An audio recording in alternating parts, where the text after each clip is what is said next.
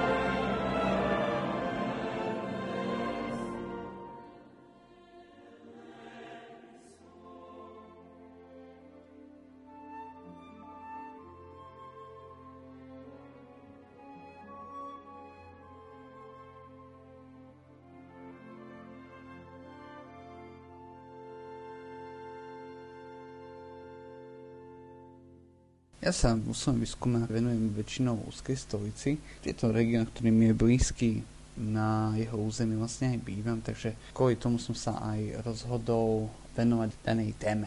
Úzka stolica bola v 17. storočí pomerne konfesionálne rôznorodá. Nachádzali sa tu alebo žili tu kalvíni, pravoslavní, grecko-katolíci, rímsko-katolíci, pomerne veľká zmesica jednotlivých náboženstiev s tým, že v jednotlivých regiónoch dominovala tá, ktorá konfesia. V tých severnejších lokalitách zväčša grecko-katolíci, respektíve predtým pravoslavní, tak grecko-katolíci v tých južnejších oblastiach kalvíni a sem tam sa vyskytli aj uh, katolíci. Ten nástup tej rekatolizácie v našom sledovanom období, myslel som, že sa zameriavame na obdobie po povstaní Imricha Tekeliho, Čiže my vlastne sledujeme od obdobia po roku 1687, do takého konca 18. storočia, vlastne nástupu 18. storočia. Ten nástup tej rekatolizácie bol pomerne, by som povedal, nie že podivný, ale mal viacero rovín. To je také, také správne pomenovanie.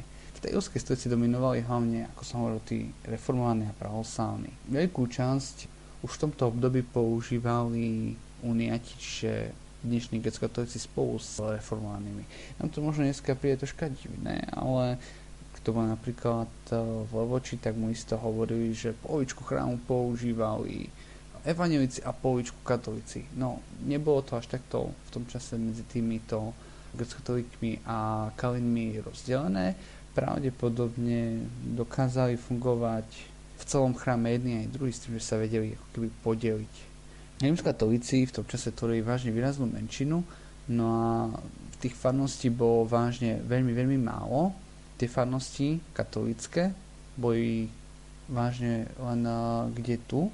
Tých reformovaných bolo pomerne viacej a z istotou vieme povedať, že reformované farnosti v úzkej stolici existovali v dedinke Beša, Minaj, to je vlastne dnešná Ukrajina, Pálať, dneska Pálať Komarivci, to je tiež Ukrajina, Malé Ratovce, dnes Rativci, Ukrajina, dedinka Ruska, to je na Slovensku, Sobranciach, dnešné mesto okres Sobrance, Solmonovo, dnes Ukrajina, Jovra, čiže dnes dnešná storožnica na Ukrajine, Tarnovec, dnešná Ukrajina, Užhorod, Ukrajina, Veľké Kapušany, Slovensko teda, Veľké Slovence a Záhor.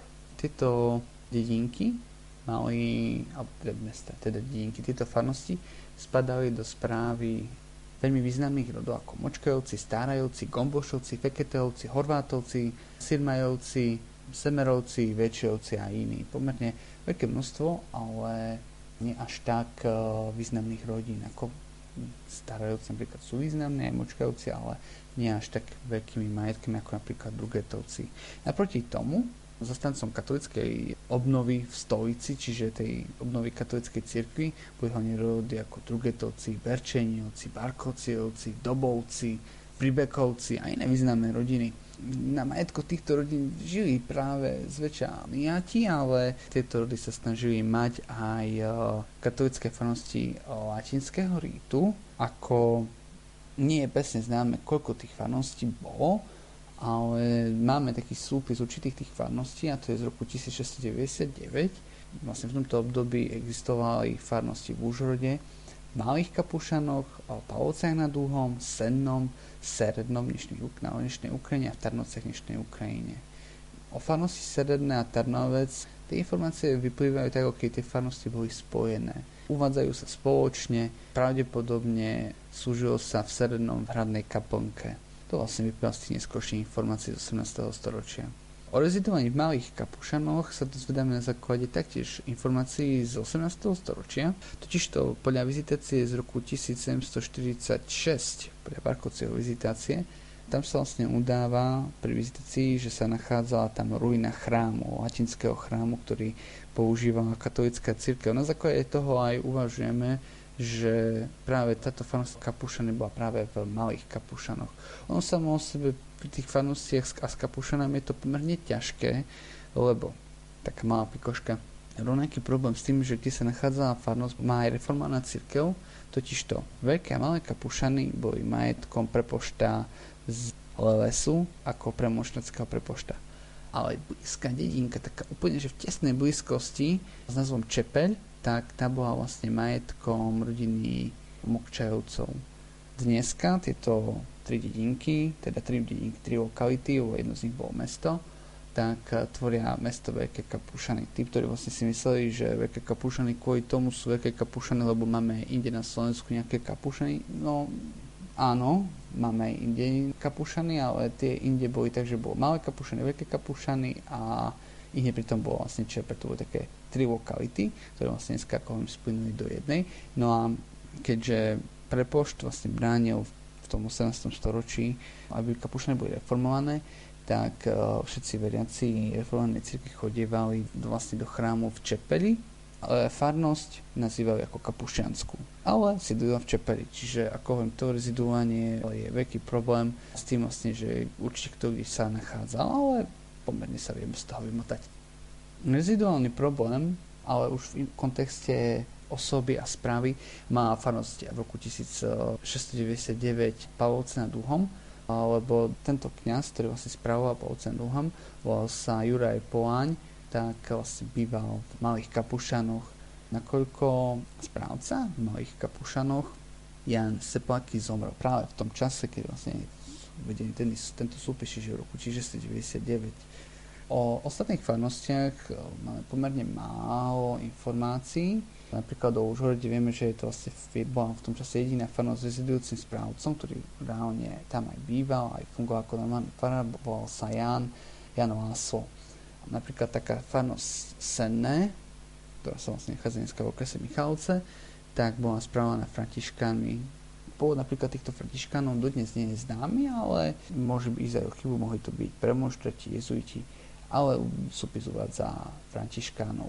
Počas dnešného večera sa venujeme reformácii a rekatolizácii v Užskej stolici v 16. až 18. storočí. Našim hostom je historik Vavrinec Žeňuch. Okrem františkánov v tej Užskej stolici pôsobili hlavne jezuiti, prípadne premož, spomínaní premonštráti. Tá činnosť reholníkov sa sústredila na blízke okolie a na majetky, ktoré im patrili. Ale ako som povedal, premonštráti z lesu, to už je vlastne, ja som dneska, že Zemplínska stolica, mali svoje majetky okolí Kapušan, ale tá rekatolizácia nebola v ich prípade úplne funkčná. Jezuiti naproti tomu mali to pôsobenie svoje širšie, v tom čase vlastne často prechádzali medzi Užhodom, Humenným a celým tým regiónom.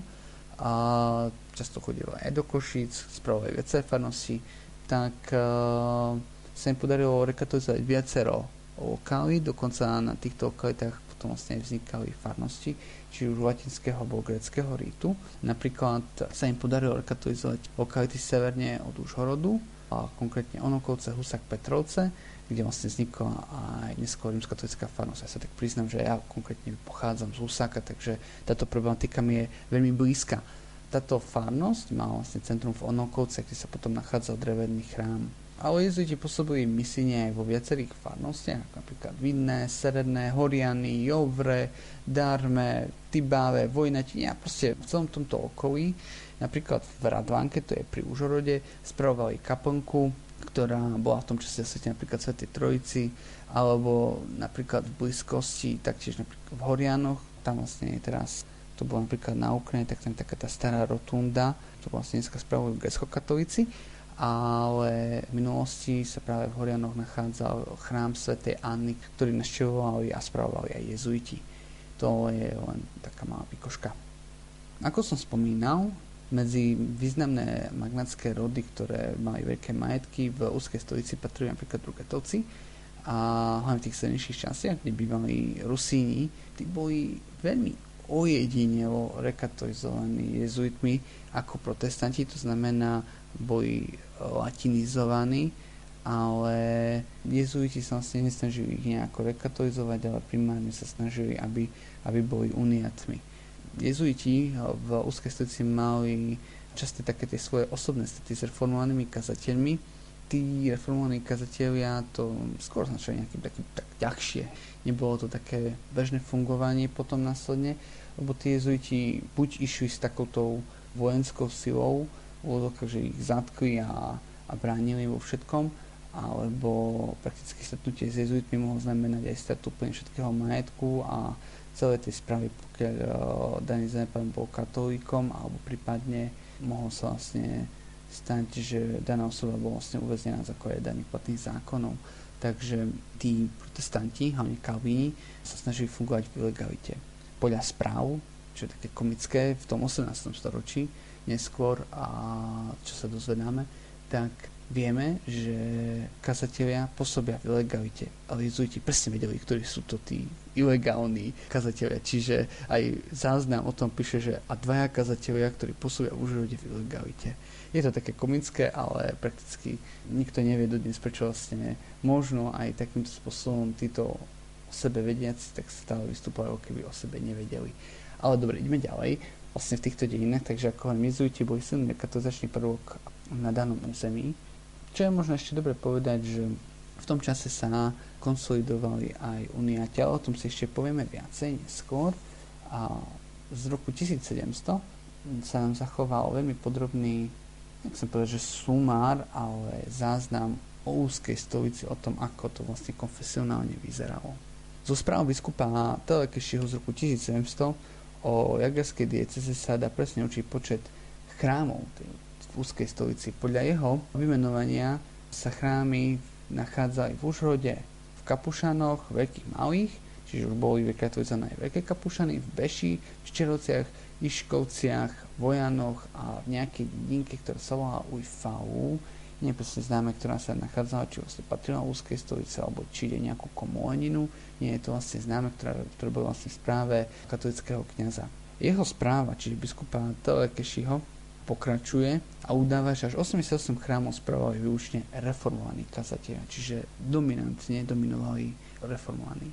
K tomuto počtu je potrebné prináte ešte ďalších 39 chrámov, ktoré spravovali grecko-katolíci, čiže uniati, spoločne s reformovanými. Počet uniackých chrámov nie je možné presne určiť. Ja by som na to poukázal podľa nejakých tých záznamov, ktoré máme. Napríklad z roku 1690, že 10 rokov predtým, spomína mukačovský biskup Jan Jozef de Camedis, že úzkej stojici pôsobil 89 presbyterov. A napríklad spomínaný biskup de Camelis, ktorý bol bradovým vikárom jagerského biskupa, tak spomínal určité problémy práve s reformovanými, napríklad v dedinke Jovra, konkrétne to je vlastne dnešná storožnica na Ukrajine, kde bol miestny uniacký chrám správaný presbyterom a v reformovanom duchu. Čiže hoci v danej lokalite sa nachádzal grecko-katolický kniaz, dal by sa povedať presbyter, ako je vlastne označenie kniaza, a druhý stupeň kniazstva, prvý je diakon a presbyteriát a potom vlastne episkopát, to je už tretí stupeň, tak tento kniaz vlastne pôsobil v takom tom reformovanom duchu. A čo je ešte také zaujímavé, presbyter vlastne na svoju obhajobu povedal, že on, on tak konal na poput zeme pána. Čiže keby nie z vlastnej vôle, ale z vôle daného zeme pána. Telekeši v zozname uvádza Jovru dvakrát. Na základe vlastne aj toho, čiže tých, po tých desetich rokoch ju uvádza dvakrát. Takže predpokladáme, že v dedinke sa nejakým spôsobom musel zrealizovať práve nariadenie biskupa de Camelisa, ktorý rozkázal, že musí byť postavený nový uniacký chrám a musí byť vybraný buď nový správca, alebo môže ostať ten, ktorý tam je, ale musí vlastne fungovať ako uniat, alebo respektíve ako grecko-katolík. Do vypuknutia povstania Františka II. Rákociho, čiže posledného stavovského povstania, je možné bádať nejaké také, také zhoršovanie postavenia reformovaných kazateľov ako aj zmenšovanie vlastníctva na okolo katolíckej cirkvi. Majetky, ktoré donedávna používali veriaci spoločne, východného rítu spolu s Kalvínmi, sú vlastne zrazu vo výlučnom vlastníctve To Ide napríklad o chrámy v Sobráce, v Choňkovciach a inde. Je to viacero lokalít, ktoré vlastne budeme teraz menovať, ale je to pomerne väčšie množstvo. Povstanie Františka Rákovcieho, ktoré vypuklo v roku 1703 a končí v roku 1711 setmarským mierom, nemalo primárne náboženský charakter. Predtým som ako spomínal, že samo o sebe dané rozprávanie začíname po povstaní Mlicha Tekeliho, tak uh, vlastne v tom 17. storočí sme mali viacero povstaní. Mali sme prvé povstanie bolo Štefana Bočka, potom Gabriela Betlena, Juraja I. Rákociho, Imricha Tekeliho, no a vlastne tie boli náboženské, mali stále na charakter náboženskej vojny, ale toto povstanie v tomto 18. storočí tak už nemalo ten náboženský charakter, ale takú jeho, dalo by sa povedať, že dominantnou myšlenkou bola zmena určitých tých vlastnických vzťahov k pôde. Pochopiteľne náboženská sloboda bola znova na pretrase, alebo bola znova spomínaná, ale nebola to taká dominantná téma. Teda náboženská sloboda bola ustanovená 20. septembra roku 1705 a bola garantovaná pre všetkých obyvateľov bez rozdielu náboženstva ako samo o sebe náboženská sloboda v krajine v Uhorsku bola uzakonená početne mnohokrát v roku 1606 roku, to je bolo vlastne pre šľachticov, potom 1608 roku, tedy bola vlastne rozšírená na poddaných a potom po každom povstaní vlastne bola ako keby znova obnovená. Mandatum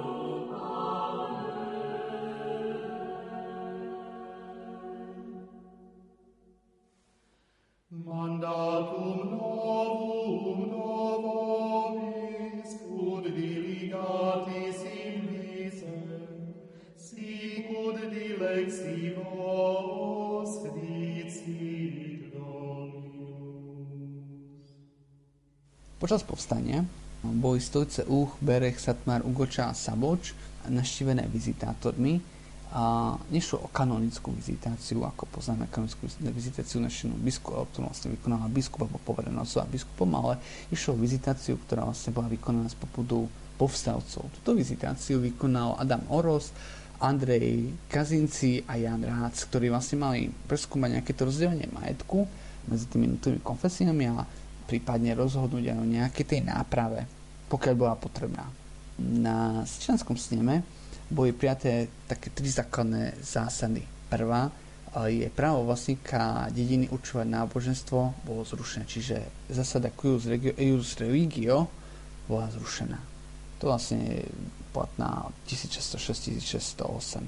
Druhá vlastne zásada bola vlastne piata taká, že väčšinové náboženstvo poberá väčšinu z cirkevného desiatku. Čiže ak si to vezmeme tak, že každý jeden obyvateľ odozdal cirkevný desiatok, ak sa 80% hlasilo, neviem, k reformovanému náženstvu, tak 80% z danej vyzbieranej sumy išla reformovaným a tak ďalej, tak ďalej.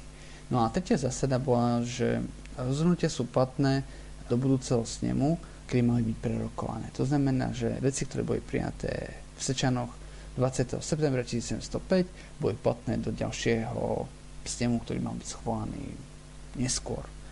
Po preskúmaní majetkov boli robené určitým spôsobom také tie revízie, to znamená popresované majetky vrátené, kadečo a ako chrámy, ako ľudia vlastne odpovedali.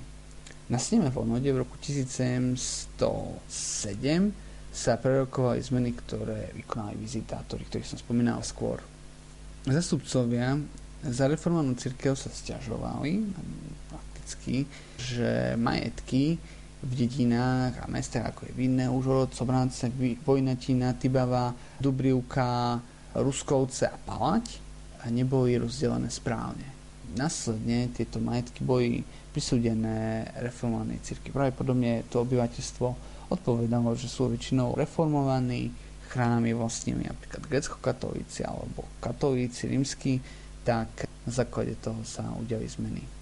Dalo by sa povedať, že kým v roku 1700 boli v správe katolíckej cirkvi lokality v okolí Veľkých Kapušian, tak do roku 1700 sa rekatolizácia presunula do lokality okolo Sobranec, Vidného či Palade. To znamená, že ak tak pozrieme, že od juhu sa to vlastne posunulo ďalej na sever. Pravdepodobne my nemáme aktuálne priame správy, že ktoré dedinky sa podarilo, alebo mesta rekatolizovali, alebo ktoré sa nepodarilo, no ale keď to tak idem takouto logikou, že kde bolo viacej reformovaných, menej reformovaných, tak vlastne tie severné lokality ako keby sa už v tom roku 1707 spomínajú, že sú, boli pravdepodobne už rekatolizované, keďže ešte do roku 1700 neboli rekatolizované. Ako pre nás je vlastne aj veľmi dôležité jedno v tých severných lokalitách pre tých, ktorí vlastne poznajú okolie Zemplínskej šíravy, tak si predstavte taký Kokočov v roku 1619 je spomínaný ako reformovaná filia, neskôr po zázraku ako putnické miesto. No a to veľmi výrazne posilnilo, alebo aj posililo daných grecko v danom regióne, no a práve aj tí začínajú rekatolizovať. Pre nás je to možno také divné, ale práve vo viacerých lokalitách, napríklad v Závadke alebo inde, v Sobranciach, tak práve grecko-katolíci boli tou konfesiou, ktorá viedla dominantne danú rekatolizáciu. Je to nás veľmi, veľmi zaujímavé, lebo v histórii v rámci slovenských dejín sa s tým možno nestretávame nikde inde. Ako je ešte pár lokalít, sami že asi Bačkov v Zemplínskej stolici, ale je to veľmi, veľmi, veľmi málo. Ako som spomínal predtým, v Užhorode žili jezuiti, alebo fungovali jezuiti, bola tam jezuitská rezidencia, a spočiatku misia od roku 1613, potom asi od 36. roku 1636, ak ma pamäť neklame, dokonca tam fungovalo kolegium a tí jezuiti tam mali pomerne stabilné miesto, kde sa potom vlastne presunuli na trvalo z umenného do Užhorodu a tak v roku 1607 už vlastne jezuiti utekajú z Užhorodu, lebo zo strachu pred tým vesním, ktoré sa deje v Uhorsku, tak odchádzajú do Poľska. Miestný chrám v Užhorode, ktorý vlastne sa nachádzal na Sodnej ulici, tak získali protestanti. O tom chráme je veľmi potrebné povedať veľmi základnú vec. V roku 1613 na tom mieste stal iný chrám, ktorý správovali Kalvíni. Tento chrám vlastne stal na danom mieste približne do tých 20. asi 26. alebo 28. roku, nepamätám si ten presne, 1626 alebo 28 a následne Ján Druget sa rozhodol, že dá daný chrám zbúrať a na jeho mieste, hoci ten chrám nebol nejak poškodený, bol úplne v poriadku, na jeho mieste postavil nový chrám, chrám svätého Juraja a kto by naštívil už, ak to pandémia dovolí, tak tento chrám stojí tam dodnes, je to farským chrámom svätého Juraja. Čo vlastne neviem, čo je zaujímavé, je aj to, že centrálny oltár vlastne nie je s patrocíniom svätého Juraja, ale je kristologický. Odporúčam naštíviť to veľmi pekný chrám. Tento chrám už v roku 1707 spravujú znova protestanti, dokonca sa vlastne ho spravoval mužovecký senior reformovaný Michal Vary, ale tento senior mal určitý incident práve ešte pred týmto obdobím, totiž toho v noci vyvliekli za mesto a ako keby sa ho snažili vyhnať. Z toho dôvodu žil s určitým strachom a následne po tomto incidente sa radšej presťahoval do veľkých slemeniec. Tento obrad, kedy vlastne už tento katolický chrám spravujú protestanti sa vlastne už ani nedožil. Novým seniorom sa v tom čase stal Štefán Ujheli, ktorý bol vtedy správca, v tom čase správca zboru reformovaného Veľkých Kapušanov. Čo je také ešte o tom zaujímavé, je, že daný senior nemal takú tú všeobecnú podporu, čo vyústilo do určitého protestu, no a ešte 17. novembra roku 1907 sa zišli vlastne predstavitelia reformovaných zborov v Veľkých Raškovciach na Margo toho je potrebné povedať, že úzky seniorát, reforma nebo fraternita, tak uh, sa rozprostieral na viacerých stoliciach. Má aj Úzkej, Zemplínskej, aj Bereskej, aj Savolskej, takže to bol taký mix viacerých stolic, ale sa volá ako úzky. Tak uh, tí veľkých raškovci, ktoré sa mi zdá, že sa nachádzajú na Zemplíne, tak vlastne nastali určité protesty voči tomuto novému seniorovi uh, Štefanovi Uhelimu, ktorý nebol zvolený vo voľbách, ale len vybraný zemepánmi, čiže tam nastala taká keby voľba z hora. Následne 2. decembra v roku 1707 si predstaviteľia zborov a zemepánov v Užhorode si vybrali nového seniora Štefana, skresne meno Štefan, Štefan Úporim, Úporiho. Bývalého seniora a zbavili všetkých jeho práv a fungoval iba ako klasický správca zboru. Daného Štefana Podporili aj e, Jan Satmari, Juraj Horvat napríklad, alebo Štefána Totfau a Štefána Ladáni. Mal čiže širšiu podporu. Prebeh rekatolizácie, ako aj to také postupné zhoršovanie tých reformovaných kazateľov, ktorí boli zatlačení do ilegality predtým a teraz určitým spôsobom získavali tie svoje majetky, sa zrazu prerušil morovou epidémiou. Dios, Holy.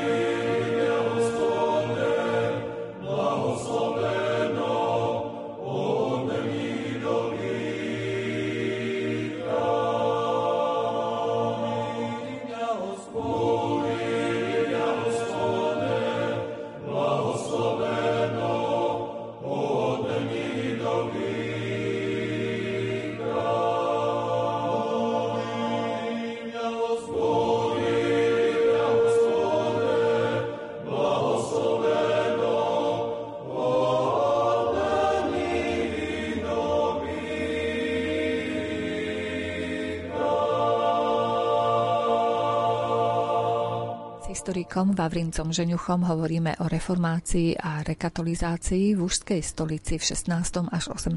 storočí. Je veľmi pomerne ťažké povedať, kedy vypukol mor. Existuje o tom pomerne málo správ, ale hoci väčšina historiografie hovorí o pomerne neskoršom roku, my na základe takej tej korešpondencie, ktorá sa nám dochovala v úzkej stolici, na základe archívnych dokumentov vieme, že 29. októbra roku 1705 informuje stolica, ako stoliční vlastne predstavitelia, o počiatkoch epidémie vo východnej časti stolice. To znamená, nie je to lokalizované presne. Nevieme, kde presne, či to išlo nejak od Poľska alebo v niektorých konkrétnych lokalitách, ale vieme o tom, že bol to nejaký ten prvý výskyt a celá situácia nebola ešte vážna. V roku 1707 vyplýva, že tá situácia úplne nebola vážna. Pravdepodobne to boli len nejaké lokálne ohniska, ktoré vďaka vojenským operáciám a pomerne slabej migrácii obyvateľstva v tomto čase sa až tak nešírila. Ale celá situácia sa zhoršila pri ústupe kurdského vojska. V tom čase vlastne sa začínali viacero presúvať viacero ľudí, a bolo potrebné získať nábor obyvateľov, z dediny do dediny sa prechádzalo, bolo potrebné získať aj základnú obživu, tzv. porcie pre vojakov, pre koňov a tak ďalej. No a v oktobri v roku 1709 sa spomína, že zúril mor v Michalovciach, v Zemplínskej stolici. Som si povedal, že to je vlastne západná hranica úzkej stolici, tá išla po rieke Laborec. No a následne sa v maji v roku 1710 znova opakovala, ale s tým, že vlastne postihla už väčšinou aj úzku stolicu.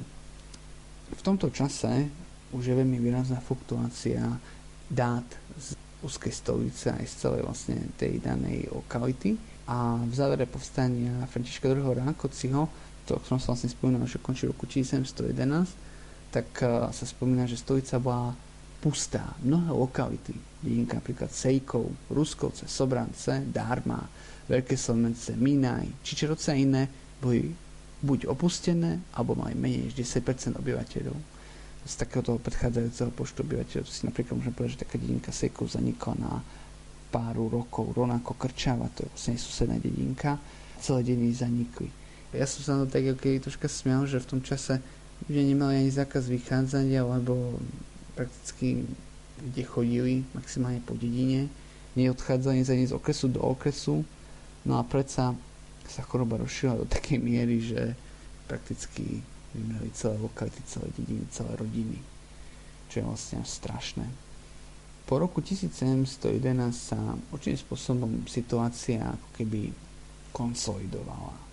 A ono, to je potrebné povedať v tomto kontexte, že nastalo určité stiahovanie obyvateľstva, kedy sa začali stiahovať ľudia aj z Halíča, aj z tých takých severnejších oblastí, do Úhorska, ktoré vlastne malo väčšiu časť oslobodených alebo keby, keby voľných nejakých tých lokalít. Jednak po obsadení lokalít, ktoré dovtedy ovládali Turci, jednak po ústupe sedmohradských vojsk, jednak po morovej epidémii, tak e, ostali veľké časti lokalí keby prázdne, bolo možné sa tam pristahovať, zakladať na novo dediny. Práve po povstaní bola vlastne obnovená jezuitská misia v Užhorode, podľa tých prvotných správ vieme, že reholníci sa sústredili na obnovenie zničenej rezidencie, ktorá to bol už rodi, tak vie, že rezidencia sa vlastne nachádza dneska, je spojená s katedrálnym chrámom, je to vlastne dnešná biskupská rezidencia. A podľa tých informácií, ktoré sa nám zachovali, vieme, že nezačali ich hneď vykonávať misie, ale až v tom čase, keď sa ich počet nejakým spôsobom navýšil, keď sa vlastne konsolidovali aj oni. Podľa tých správ, ktoré sa nám zachovali od jezuitov, tak bolo ich rozhodnutie také, že v Užhode sa nesmel nachádzať žiaden reformovaný zbor. Ako som spomínal, kazatelia, ak sídli v Užhode, tak v ilegalite, alebo sa sústredí na fungovanie zboru v blízkej Radvanke. Príklad Radvanka je už dneska súčasťou Užhorodu.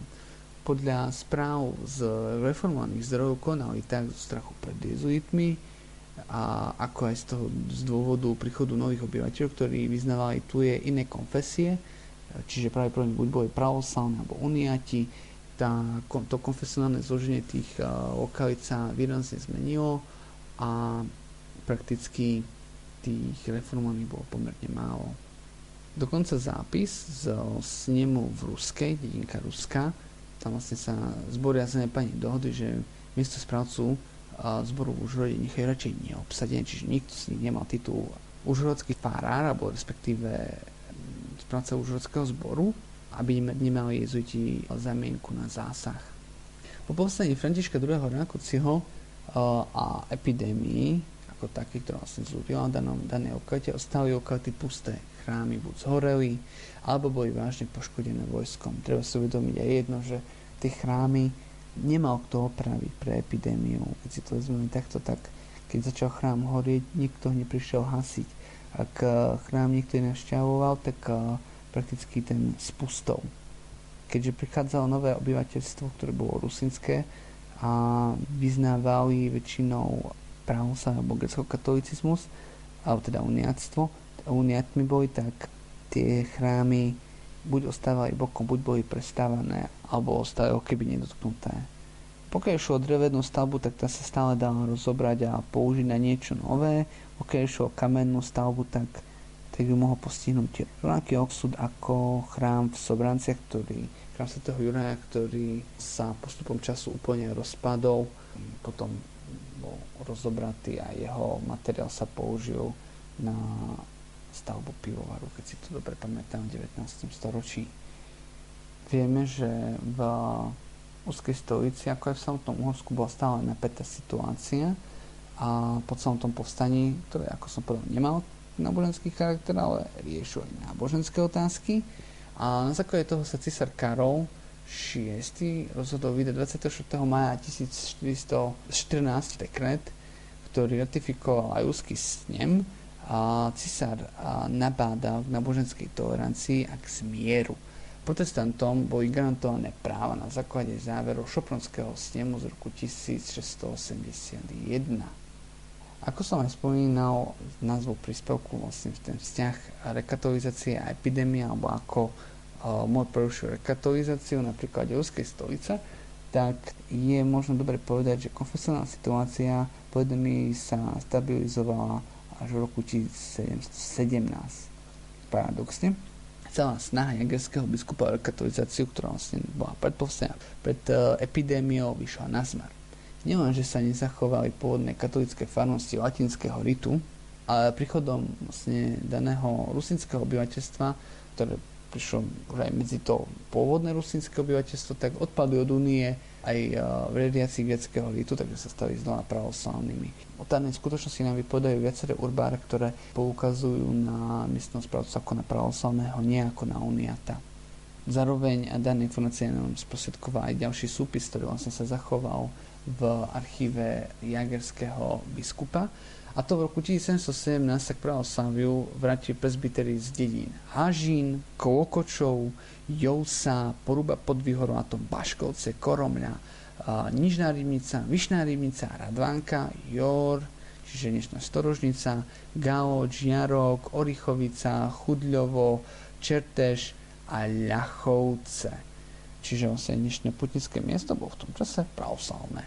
Ale netreba to vnímať nejak špecificky aj celá situácia v Uhorsku bola podobná, čiže nie je to jediný prípad len v úzkej stolici, ale dalo by sa povedať, že bolo to na viacerých lokalitách. A podľa záznamov jagerského biskupa je jasné, že na pánstve Užhorod a v jeho okolí odstúpilo od únie ešte ďalších 25 presbyterov, teda až celkovo 41 presbyterov v stolici sa vrátilo naspäť k pravosláviu čo je približne polovica proti stavu pred začiatkom moru z roku 1690, kedy bolo v Únii až 89 eh, presbyterov. medzi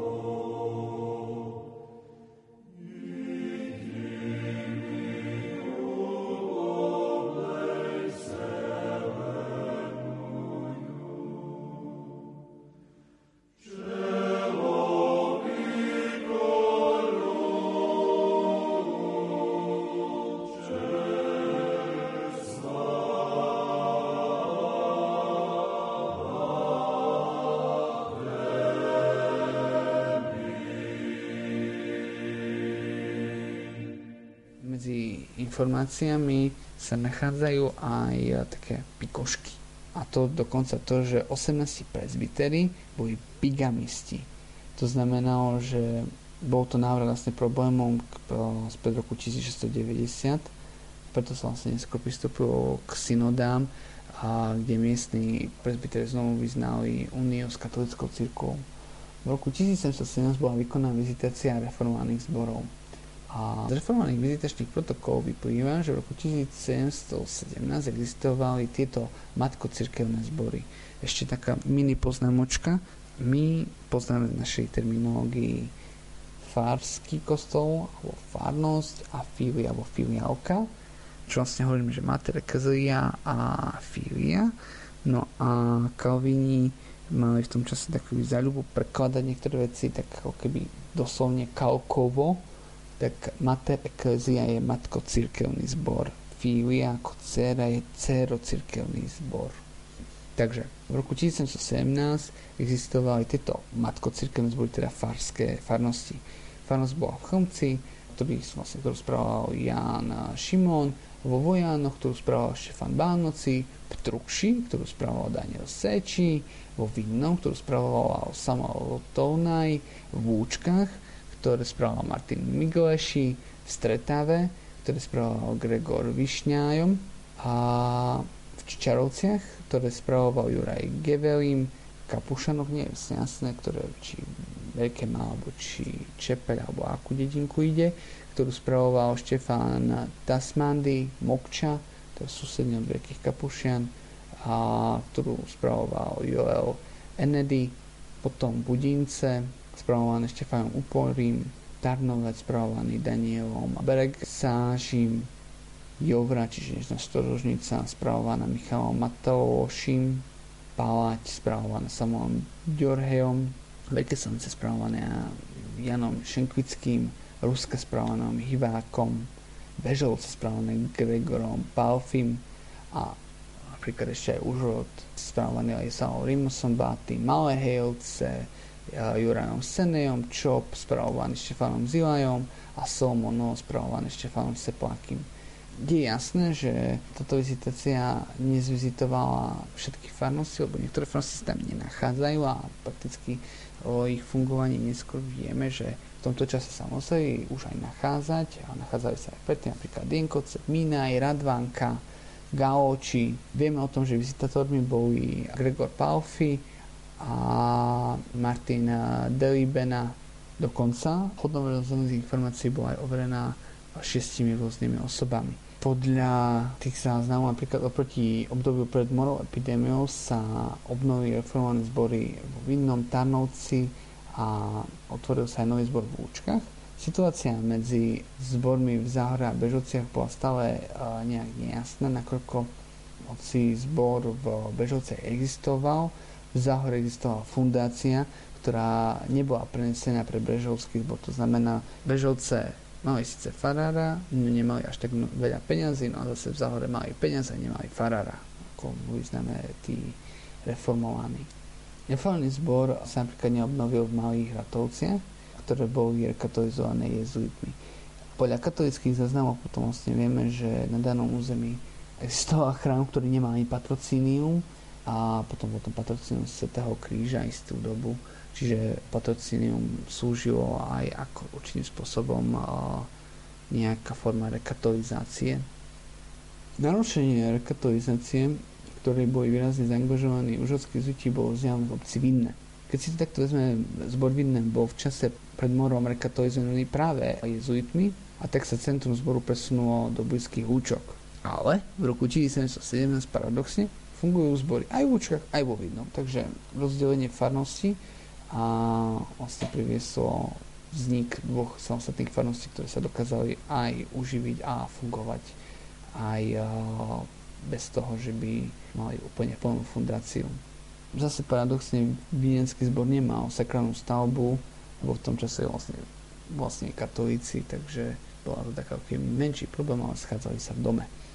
Personálna otázka týchto udalostí je tiež taktiež veľmi zaujímavá. Z dobových správ vyplýva, že reformovaná církev v danom regióne mala dostatok kazateľov, čím personálne dokázala prevyšiť katolickú církev. Katolická církev v tomto veľmi výrazne naražala na personálny problém. Proste nedostatok kniazov, nedostatok kniazov, nedostatok kniazov.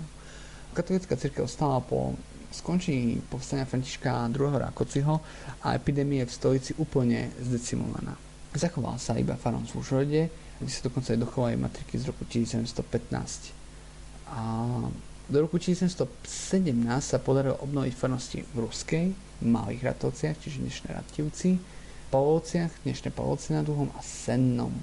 Podľa záznamu sa konštatuje, že územie medzi Užhordom a Michalcami bolo misijným miestom, kde sa nenachádzala žiadna farnosť. Kňaz sa prvotne usidli vo Vojnatine, kde sa podarilo opraviť chrám, ale nebolo to nejaké trvalé bývanie. Lokality Veľké Kapušany a Malé Kapušany, ktoré boli rekatolizované v roku 1700, sú znova reformované. Dokonca sa nepodarilo ani obnoviť farnosť.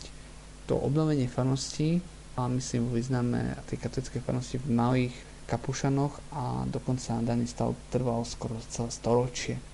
Čiže skoro storočie neexistovala katolická farnosť v Kapušanoch. Po morovej epidémii nebolo dostatok kniazov, aby boli tieto farnosti, ako som spomínal, obsadené, preto vlastne viaceré farnosti sa aj nezachovajú, lebo keďže farnosť nebola obsadená katolickým kniazom, nastúpil tam protestant a už vlastne katolická farnosť už nebola katolickou. Veľmi blízku farnosť Senne sa podarilo obnoviť v blízkom čase do 30. rokov 18. storočia. Každá lokalita bola obnovená novokňazom, takže ako náhle bol vysvetený novokňaz, tak ho poslali na nejakú farnosť v tomto čase, čiže veľká časť daných farností reálne nemá kniaza, ktorý by mal nejaké skúsenosti. Z dochovaných správ vyplývajú také, také dve také hlavné línie a informácií. Prvou je, vlastne, že posledne Františka II. Rakociho výrazne poškodil sakrálne budovy.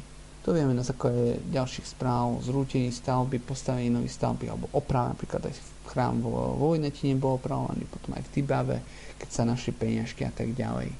No a taká tá druhá hlavná informácia že pre morovú epidémiu nebolo možné personálne obsadiť farnosti. Neobsadenie farnosti vlastne narušilo rekatolizáciu, nakoľko vďaka dostatočnému počtu reformovaných eh, kazateľov bolo možné obnoviť pôsobenie reformovanej cirkvi v celom regióne. Na čo vlastne katolická cirkev personálne nestačila, ako som spomenul. Katolická cirkev vlastne určitým spôsobom obsadzovala farnosti, kde bolo vhodné zabezpečenie, čiže existencia chrámu, väčšie množstvo obyvateľov a hlavne finančné krytie, aby ten, ten daný farár netrel núdzu. Tu si nejak treba povedať taký príklad práve z úzkej stolice, kde farnosť Tibáva, ktorá bola enormne veľkou farnosťou, dneska sa na území sa mi zdá nachádzajú asi 4 farnosti, tak eh, tam má príjem 400 forénov a naproti tomu grecké farnosti, čiže grecko farnosti aj príjem nejakých 4 až 8 forénov. Čiže ak si porovnáte tých 400 a 4 až 8, je to obrovský rozdiel v takom tom, tom finančnom zabezpečení. Čo ďalšie vlastne je potrebné povedať, že v tom 18. storočí minuli hlavní donory katolíckej cirkvi v úzkej stolici a, a nimi sú vlastne drugetovci a ostatné také tie významnejšie rody, alebo tie početnejšie rody, ako Močkajovci, Stárajovci, Satmáriovci, Gombošovci, boli reformovaní. Preto podporovali tých svojich reformovaných kazateľov a na úkor vlastne návratu tých katolických kniazov. Problematické bolo aj pôsobenie uniatov, nakoľko personálne problémy medzi Hodermarským a Byzancium, to sú vlastne vikári v Užhorode, teda prvotne bol menovaný Hodermarský, ten bol odvolaný, skôr potom bol menovaný Byzanci, tak nerieši vôbec nejakú situáciu, ktorá nastala prílevom muslimského obyvateľstva, lebo prvotne bolo potrebné vyriešiť danú situáciu medzi nimi a riešiť situáciu spolu s súvislosti s právou pravoslavných, respektíve uniatov na území severovýchodného Uhorska. Z neskôrších záznamov vyplýva takéhoto misijného územia, že latinskí kniazy vo Vojnetine a Tibave katolizovali aj Rusinov, nakoľko ich nepokladali za katolíkov. Čiže asi to správanie prišlacov tých nových z Haličia nebolo katolické a ani tí, tí sa nepokladali za katolíkov. Čo je možné povedať o danej celej situácii je to, že bola celá neprehľadná. Otázka uniatov a pravoslavných bola vyriešená znovu význaním únie cez synod organizované 20. rokov 18. storočia. Rímskotolické farnosti sa podarilo obnoviť až na skonku 18. storočia a v 19. 20. storočí boli územie reorganizované, čiže prozdelené, ako som spomínal, bola veľká farnosť sa neprerozdelená. A tie reformované farnosti si zachovali status quo po závere toho 18. storočia boli taktiež rekatolizované, keďže bol vydaný tolerančný patent. Z takého hľadiska tých hlavných vplyvov je možné postrehnúť, že práve v tých 20. rokoch 18. storočia sa rozhodlo o takých tých konfesionálnych sférach, to znamená bola určená konfesionálna hranica. Celá situácia je veľmi dobrým príkladom toho, ako sa rekatolizácia veľmi rýchlo zastavila počas moru a stavovského povstania. Ono je veľmi ťažké povedať dnes, že či ho zastavilo stavovské povstanie alebo morová epidémia.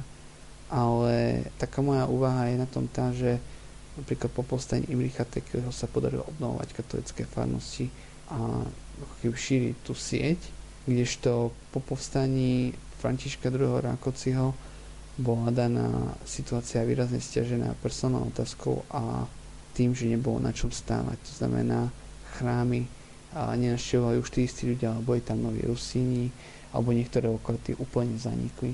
Čím sa celá situácia výrazne, výrazne menila a znamenalo to úplne nové výzvy, čo na druhej strane aj podporilo niektorých veriacich v ich konfesionálnych, teda náboženských snahách nejako sa aj realizovať. A ja som veľmi rád, že ste mi dali tento priestor a že som vám mohol vyrozprávať veľmi zaujímavý príbeh, ktorý si myslím, že by sa aplikačne s určitým porovnaním dal aplikovať na viaceré stolice v Uhorsku, s tým, že pevne verím, že možno tu niekoho aj inšpirovalo, že to snáď aj vykoná. Ďakujem za pozornosť a do počutia, dovidenia.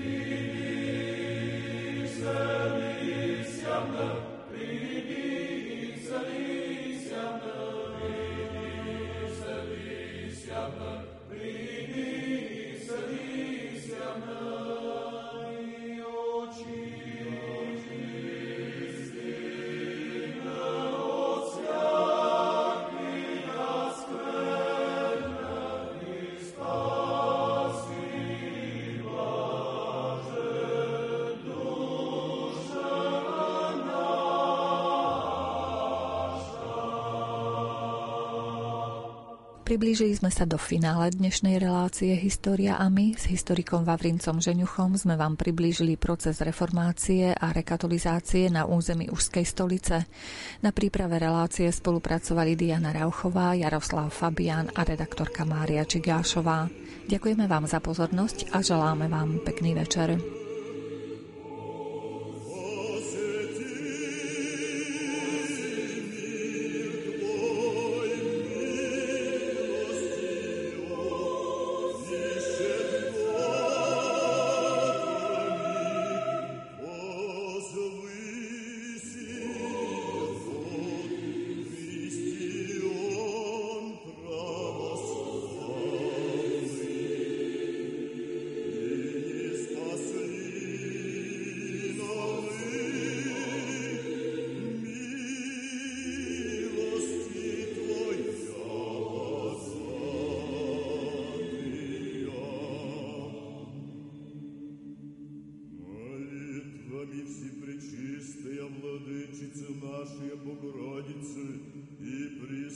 Dieu.